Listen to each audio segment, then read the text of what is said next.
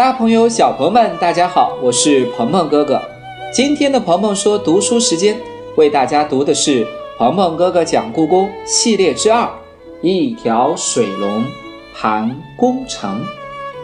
大跑井，皇城的饮水。紫禁城的护城河以及内金水河功用很多，可以用于建筑。防火、排洪、浇花、养鱼、种藕等等等等，但唯独不能饮用。那对于生活在皇宫里的人来说，不论是皇帝、后妃，还是太监、宫女，他们的饮用水又都是从哪里来的呢？既然是皇帝，住的呀、吃的呀，包括穿的，得和普通人不一样。喝的水自然也要不一样。皇帝在宫中时饮用水呢，都来自于前面讲到的玉泉山。每天凌晨时分，由专人将玉泉山的泉水装上水车，车上插上黄色的旗子，从距离京城外几十里的玉泉山经西直门运入城内。送到宫里，专供皇帝和家人们来使用。这里呀，还有个关于康熙皇帝的小故事，要给小朋友们讲一讲。在中国古代历史上众多的皇帝当中，康熙皇帝啊，曾经亲自培育过水稻，用了将近十年的时间，培育出了一个新的品种。据记载啊。这种早熟的稻米颜色呢微微发红，稻粒呢比较长，吃起来味道特别香。一方面呢，因为这个稻谷啊长在皇家御苑里；另外一方面，也因为这种稻米一直作为专供皇帝和家人使用的米，所以叫做御稻米。同时啊，也因为它长在北京城的西边。所以叫做京西稻，小朋友们可不要小瞧这小小的稻米。英国著名的生物学家达尔文还曾经给这个稻米啊，把它当做了世界粮食的优良品种，收录到了自己的著作当中呢。后来呢，在京西很多地方，老百姓们也开始种植京西稻，但是慢慢的，这里盖起了工厂、办公楼，没有土地可供种稻。这种好吃的稻米就只能留在老人的回忆里面了。为什么这个稻米这么好吃呢？其中有一个很重要的原因，那就是浇灌稻田所用的水呢，是来自于玉泉山的泉水。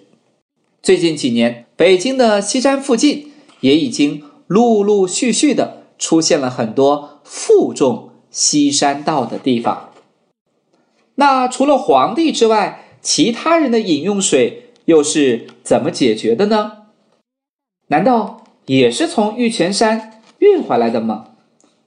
传说啊，紫禁城在明代建设的时候就开凿了七十二口水井，这些井水呢，大多都清凉甘甜，很适合饮用。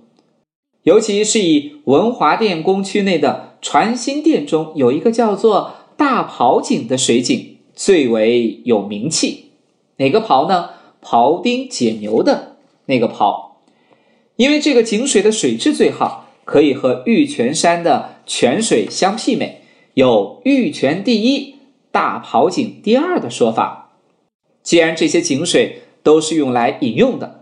所以在平时一定要保证井水的清洁，于是就有了我们在紫禁城很多院子里面都能看到的井亭。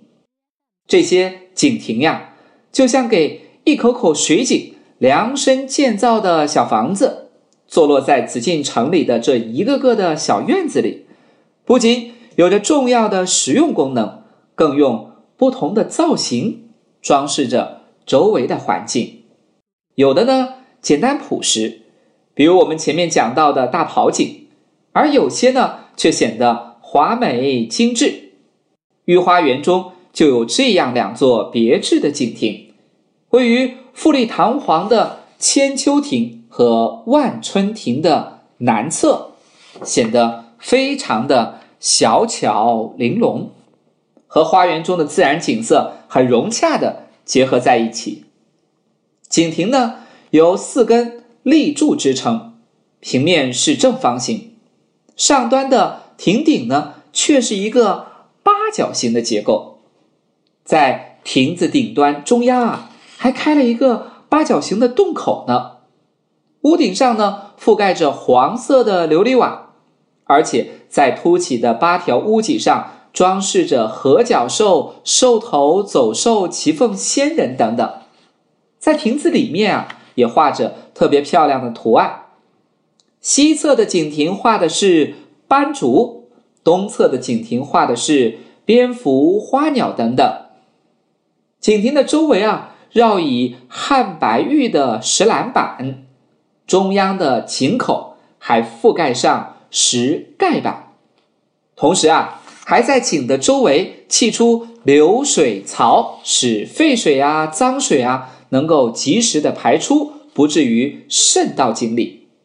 哎，这里有个小问题，我们一直。没有解答，那就是为什么亭子的顶上要开一个八角形的洞口呢？主要用途有两个，一来呢是为了采光，如果没有这个洞口，那水井里面有水没水、水面多高等等，可就看不清楚了；二来啊是为了修造和清理水井的时候方便使用长杆。有兴趣的小朋友找找看，在西侧井亭中还横架着一根长木，上面安装有滑轮，是昔日利用这些简单的机械打水留下来的痕迹。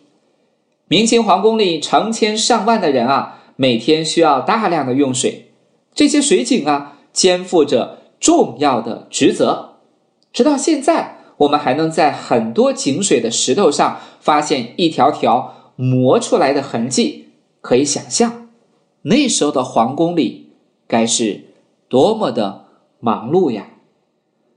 中国古代人对于山水有着很深的感情，不仅喜欢用笔来描绘山水之情，喜欢用诗来赞美山水景致，更是在。古代建筑中也引入了山水，一方面呢是生活实际的需要，比如说，就像我们前面讲到的紫禁城里的水井可以提供饮水，金水河的水可以用于建筑防火和排洪等等；一方面啊，更是因为有了山水的存在，让人们生活居住的环境更有了自然的味道，可以看到春天远山的新绿。